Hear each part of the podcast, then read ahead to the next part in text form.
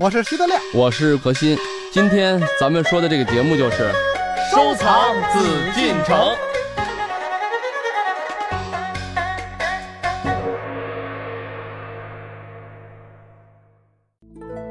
欢迎朋友们继续来关注我们的《艺海藏家》，我是主持人永峰。我们今天要说一说故宫里的紫刚玉。想要了解紫刚玉，首先先要知道陆子刚这个人。陆子刚在明代时虽然仅仅是一名工匠，但是他却名闻朝野。他的玉雕技艺相称吴中绝技，所制玉器呢也被人们称为是紫刚玉。在当时呢，就为达官贵人所追求，十分的名贵。当时苏州还将紫刚玉和同时代的唐伯虎的仕女画相提并论。陆子刚在琢玉方面有着非常苛刻的要求。那是不是紫刚玉都是上等的和田羊脂白玉呢？我们何老师却给出了否定的答案。这究竟是为什么呢？马上有请各位继续和我们一起走进到今天的艺海藏家。欢迎走入艺海藏家。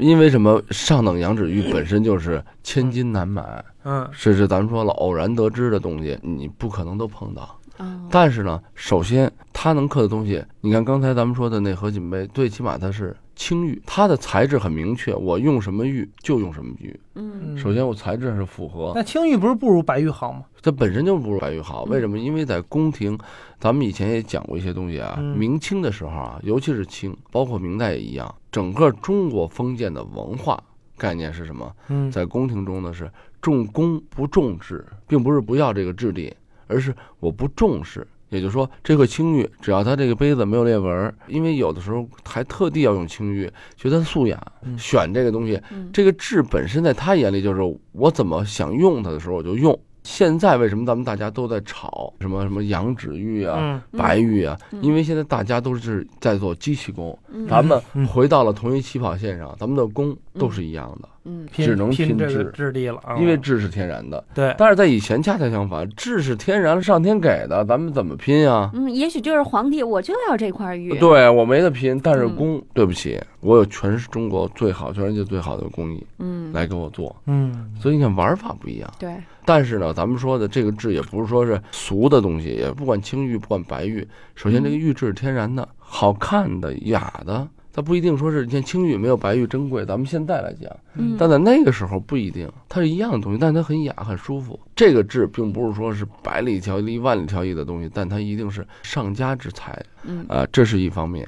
有了这个质作为一个最根本的质地的保证之后，咱们再谈到紫刚的工艺特点，刀法。它的这种刀法，这种治玉，不管治玉还是雕刻啊，以什么？以细腻、法度、工整，而且以它的这种精致，非常严谨和精致。为什么最终它可以作为这个封建社会就那时候艺术家的一个代名词？嗯嗯也就跟鲁班似的。人鲁班的一传说，不管怎么说，大家把所有的木匠好的东西都附会给鲁班了。对，实际上是什么概念？对工艺的追求和认可，其实子刚也一样。当然，嗯子刚是一个真实的人，有这个人，他的水准确实很高。我看过一些个明代的那些个嗯什么玉牌子，还有玉雕的那人物什么的，我就是挺粗的！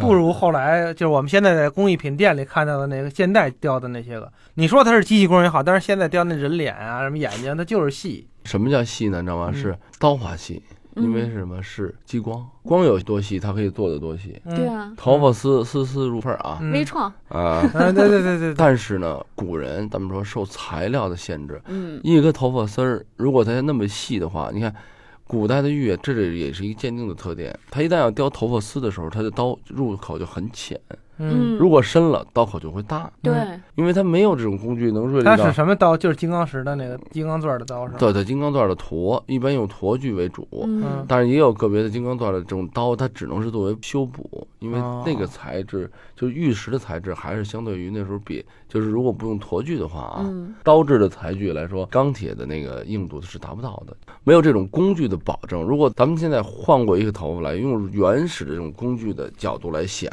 它能把他的头发的刻画绝对不会像现在的一丝儿一丝儿的刻画，它是一片一个造型，可能有几个代表性的丝儿来去表达。而且就是我看那些个清朝的那些个嗯镇纸啊，什么的手把件儿什么的，好像都不太好。那小人儿脑袋都是方的，都不圆。这个当然说了那种他怎么就好了呢？补充一下啊，嗯那德亮看的也有可能是假的。这个，所以我就说每个人的审美为什么这很简单？白石画的虾米，画的螃蟹，白石先生画的人物多像吗？我不觉得，甚至是完全不像。为什么追求这种神韵？那实际上作为雕刻，如果德亮现在他欣赏的角度还是说，哎呦，这真像或这不像，那这已经落了一些俗了。那这个感觉对或不对？你雕的小孩儿，雕了一个少妇，嗯雕了一个小姑娘，这个状态对与不对？山石的构图舒服不舒服？疏密得当不得当？雅不雅？以前人用这东西追求的不是一个山、一个水、一个石、一个人、一个物、一个草、一个景，追求的是一种氛围，嗯雅致、悠远、安静。嗯用玉，而现在的工艺，你看似很，就如果要按刀法来讲，那嗯绝对比以前细，嗯多丝丝入扣啊，没问题。嗯但是这个图案让你看完了没有感情，嗯没有感觉，那我觉得这就不行。可是我们德亮也很有文人气质啊，嗯我觉得他一点儿都不输于其他的一些文人呢，他应该能看得出啊。你对呀为什么这么谦虚呢那？我怎么就看不出来呢？那 确实，好多人上回，呃，有人给我拿着说是是乾隆宫的，嗯确实好，还去那个博物馆看也有乾隆宫。我一看乾隆宫嘛，就就真是，乾尤其那些个玉摆件儿，那些个手把件儿，就乾隆宫啊是一个代名词，乾隆宫里面有高和雅。乾隆宫的概念是什么概念呢？嗯乾隆宫的概念是乾隆那一时期的雕刻特点。嗯。乾隆那个时期的雕刻特点是什么？元代琢玉啊，嗯。它里面的字琢的那个透掉去那些口嗯。是要打磨的，嗯嗯。到了乾隆是不打磨的，嗯，就把它的刀痕、把它的头痕留下来。因为你看惯了现在的东西，哎，这窗户严丝合缝。那你要拿现在的这机器的这个窗户，你跟以前的老的，咱们说那些窗棂的窗户、木质窗能比吗？嗯，皇宫的窗户可以说做的非常好了，但它透风。嗯七棱子现在八翘子的，现在的一个窗户往那一呼，咣当铁的东西一钻，连风声不，你这都不会透。外行那叫断桥铝。啊，叫断桥铝。因为一谈到这些问题，这实际上德亮呢，也可能他今天是开玩笑，也可能实际上，但是他提的问题嗯是很多普通听众所认为的问题，嗯，他看不出好来，这是很可怕的文人概念。为什么看不出好来？这是要根据大家的自身的修养、艺术水准。你看，就我们那时候在美院也画画啊，这个人画的很像。现在咱们看到很多有些作品是叫做超写实作品，嗯。对照片儿嘛，跟照片就比照片恨不得还照片的人，嗯。你怎么看你看不出笔触来？我们画油画是有笔触的，嗯。你嗯看不出笔触来，因为这这就是照片画的太像了。这种艺术的水准，你说如果大家如果说谁画的像谁怎么样，那就是水平高，那这水平是最高的。嗯。但是咱们现在在世界排名，你说印象派西画啊，咱们说什么梵高啊、毕加加索呀，嗯啊，比如说蒙克啊，比如说什么等等啊，罗丹呀、啊莫奈、马奈等等这些人，嗯，为什么说他们的水准？那他们的画，咱们大家也见过，对，哎，很抽象，很写意啊。嗯中国话说写意，就是有的时候用笔似与不似之间不严谨，啊，对，为什么不严谨？哎他就看似随意的画了一些东西，嗯甚至一些夸张的一些东西，一种变形的东西。但是为什么？这就是欣赏角度。很多东方的人是不太欣赏这种西方的一些夸张和变形的，嗯，真看不懂。嗯就如同觉着就是瞎画，我画都比他强，凭什么他叫毕加索呢？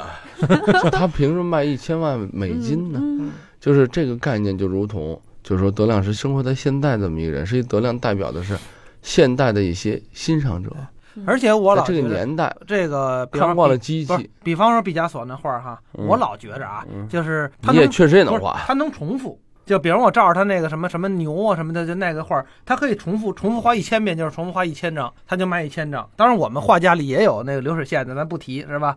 你比方说我们的国画你自个儿画一张好的，你未必能重复得出来。就像王羲之写《兰亭序》，你写完了以后，你再写，你写去吧，自个儿都达不到那水平，这才值钱。你像那毕加索那牛那几根线，他自个儿随时都可以画几根，就可以卖一千多万美金，这凭什么呢？呃，我觉得你看，这也是体现了一种状态，一种外行的状态。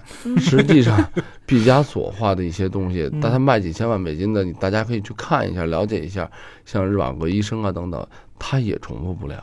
嗯，这个颜色的状态因为。情绪在里面，对是吧？它的几根线，当时毕加索那个年代啊，来过中国，解放前嘛，嗯。嗯。他看过齐白石的画以后，说了：“你们中国有齐白石，干嘛还请我来？嗯？”嗯，后来从中国走之后，他也用借鉴了水墨，嗯。嗯。就是作为一个艺术家，语言可能是根本不明白中文，但是他嗯。能体会到艺术。为什么呢？真正的艺术家，嗯。他去会欣赏艺术本质的东西。嗯。这点来讲呢，就是我觉得就是德亮就提这问题特别好，他老觉得，哎，你说你这东西简简单单，你看紫钢牌的东西，大家细看啊，嗯，实际很多人说细什么看呀，就那么巴掌不到的一块地对，方，没什么可有什么可细的地方。对？但是这里面的细致的东西太多了。嗯。要是我来给你讲的话呢，首先看造型，嗯，是云头形的纹儿啊，是人草形的纹儿啊，等等啊，就上面的那个，首先外形的纹都是方的，方的的那个花边儿不一样。一般呢，用如意的，比如说这个形式的这个纹饰，嗯。也有用，比如说花草的，嗯。也有用蝙蝠的，也有用万字的等等不同的这种效果。而且所有的紫钢盘，我要跟大家说，都是浅浮雕，嗯。嗯。也就是说，基本上咱们就说博弈，很有意思，叫博弈雕。博弈什么概念？嗯。就是很薄的意思。实际上他说的意思，这雕刻的它就是浅浮雕，嗯，对，非常浅的浮雕，但是给它放在一种文化概念中，就是我很很有意境，我很有意思，但我嗯这种意思是很薄，嗯。我没去深入刻画，嗯，对，对吧？嗯？但是在这种很薄的，为什么要薄？因为我的材质都是好材质，我是玉，我不是一块木头。嗯我不是一个不值钱的雕塑啊，去嗯做一个什么泥坯子啊，还是怎么样？我可以随意的用它这泥，我尽可能的少损失。对，在少损失的前提下，我还要刻出味道。什么味道？就是画面中所体现的，不管是安静，嗯不管是悠远、惆怅，不管是文人的一种愉悦，画面的一种轻松和它的凝重，它总是要有一种这画面的状态在里头。为什么说很多东西？你看它的雕刻的整个构图、画面给你的感受，你就知道整个这个牌子啊，紫钢牌它的水准高与不高。说只是大花大草、大福字儿，咱们也就知道了，那这个水准也就这样了。嗯但是如果他去就跟这点，我想德亮自己画画应该知道，如果他通过画面去营造，是我就会画猫，我天天是写生猫，嗯你的价格贵，还是像白石老人那样，可能我就几笔。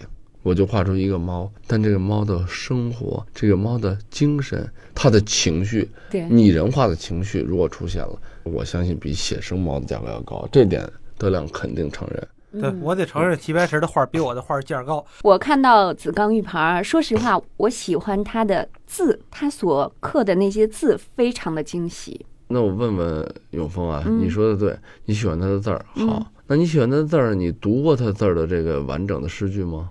说实话没有，因为它都是篆书，我还没有学到这个程度，所以何老师，你一定要，嗯你的责任重大哦。重大何老师也不认识篆书，何老师只认识我只写篆简化字。书。永峰就说的这问题嗯说到点儿上了，为什么呢？你看很诚实，嗯我喜欢他的字儿，嗯，我一听永峰喜欢，我就想那肯定是看过呀，哎，对，呃，看过我就问他认不认识，那很诚实说我不认识，为什么？篆字嗯好有两个特征，嗯第一，永丰看到的字钢牌是写篆书的，嗯这就有问题。第一，字钢牌里面有很多写篆书的，啊但是也有不写篆书、写行草的，哦，就是后面是行草的诗句啊，也有篆字。这点永丰就听众们不要被你给导误导了。同时，你看永丰也说了，嗯你真喜欢他不认识篆字，我为什么要问你这句话？我说你看过吗？你认识吗？不认识，没看全过。紫钢牌的所有后面的款式，没有一个人是能全部认全的，除非这个，比如说他写了一首诗啊，嗯。比如说“白日山尽，黄河入海流”，你看前面写了“白日山尽，黄河入海流”了，好，嗯，你就背过，我知道背过这上面首诗了。是什么了。哎，你可能看不清楚，你也会这么念下来。嗯。除这以外的，即使是写的是这首诗，嗯你要挨个自认，肯定都是不对的。那为什么呢？哎，这就是他雕刻的，我觉得啊，嗯因为当时作为一个文人雕刻啊，一种我们现在就这么分析，那时候在讲紫钢牌的一种防伪。哦，防伪啊，也就是说呢嗯，哎，大家说，你看，柚子，你看刚才永峰就说了，紫钢牌细吧，嗯好，我就写紫钢牌，包括这个我写篆字或怎么样，在宫廷里的紫钢块的东西，没有这种说他的诗配画全都认识，嗯皇帝写的但是又不会让子刚去刻他自己的诗句啊，嗯。或怎么样，都是御制诗，皇帝写的，你就不能给人随便改？而且刻的也是皇帝的字。但是这个子刚牌这个东西啊，我们由此分析后来啊，就是很多专家研究的一些成果，他认为子刚牌实际就产生于民间，嗯。哦，就是民间工艺中最好的雕刻水准，能嗯体现水准的工艺的特征的东西物件就是子刚牌。嗯，因为牌子虽小，包含的天地很大，画面的水平、画面的感觉，以他这种水准，他刻这几个字太简单了，嗯完完全全刻的可以很清楚、很明白，但是很奇怪。包括他刻认真的篆书，他有一两个字，他的篆法是不对的，胡篆。也就是说，他可能篆的，你像我认识篆字，因为我刻印章，嗯，但是我我不认识子刚牌里的某些篆字，嗯猜不出来它是什么字，给我们一个什么概念？就是现在咱们大家分析，我们会认为这是一种最高级的防伪，就是哦。谁在做假牌子的时候，嗯。都会想说，哎呦，前面是画面，后面是诗，配个什么诗，我就刻吧，好好刻。嗯，但是呢，真正的字刚牌会说了，我会刻一两个字是糊涂的，为什么它糊涂的？哎，就刻外面一个形儿，嗯，比如说一个夏天的夏，哎，刻出那种形儿，但实际上它它没有这个真正的篆就有点。像黄州先生自个儿那题字，是吧？啊？，你一般人都转不明白他那个。但黄州毕竟变成了一种款式了，他明白了。嗯，就不就大家都知道这叫黄咒，嗯。但子刚就不是，你也不知道他在哪个字，给你刻的不清楚，嗯。反正肯定他有很多个字你是不认识的。嗯，啊。但是像让我想到了啊，玩扇子有一个很共通的地方，嗯就是子安款的扇子刻骨，这扇骨上面刻字刻画，完了落款落什么款呢？因为往往那个有一种高级的是，比方齐白石自个儿画，嗯画完了以后就是画白石画，然后谁谁谁刻，他就这么直接给刻上就完了。他大量的都是普通的稿，完了往扇骨上一一那就开始刻，刻完了以后得得落款，落谁的款啊？嗯直接落唐伯虎、落齐白石都不合适啊，所以大多数都是落子安。这在民国有太多了，就是你上古玩城看呀、哪家都能能有两把子安款我还以为。建安款呢，哎，嚯，建安，还有黄初款呢，黄初三年，于朝京师哈。嗯哎，就有子安这人没有？有。民国时候有一个大家，就叫子安，于世俊，于子安，他刻的就是好。完了，别人呢就哎就用他这名儿，也不付版税，嗯甚至不是作假，就是我就按我自个儿的刻刊，我就属于子安。哦，哎，这叫子安款的这个扇骨有大批无数，那可不是也是混淆视听啊？嗯，对所以叫子安款。但是真的子安呢，特点是也得什么数子安。人家自己第一刻的戏，第二底下有一个章，那小章刻的呀，就那一个扇骨的功夫都没有那一个章刻的费劲。哦，所以一般的那个普品的，我们说这那些个子安的不费这劲。所以这个署名也很重要啊。有些东西呢，咱们大家可能摆在明面上都明白，但有些东西，像刚才永峰聊的一些东西，包括紫钢款儿、子钢牌、嗯子钢的一些雕刻的东西，实际上从审美特征、人文特征、它的这种艺术特征啊来看啊，包括刚才我说的一些细节的表达表现，嗯综合最后咱们知道，子钢的这种雕刻工艺品，包括子钢牌是个怎么玩法。子钢牌不是诞生于宫廷，但是它又是目前来说唯一能跟宫廷玉器分庭抗礼的一种艺术品。对嗯，就是因为它被皇帝皇家所认可了。因为子钢被皇家认可了，嗯而且子钢牌的这种游戏呢，就是以小见大，它就小半个巴掌那么大的一个东西，嗯，但这里面涵盖了很多的艺术信息。我们说到这儿呢，可能有很多朋友对于这个卓越高手、雕刻艺术家陆子刚非常的好奇，他的人生结局会是怎样呢？有一个这样的传说，据说本来陆子刚深得皇帝喜爱，但是有一次他为皇帝制作一件玉雕后，将自己的名字刻在了龙头上，因而触怒了皇帝，不幸被杀。由于他没有后代，一身绝技随之湮灭，使得后人不禁望玉兴叹。传说归传说，但是陆子刚敢为为卓玉的工匠们争取署名的权利是不争的事实。所以无论怎样，他都是一个顶天立地、有着铮铮铁骨的人。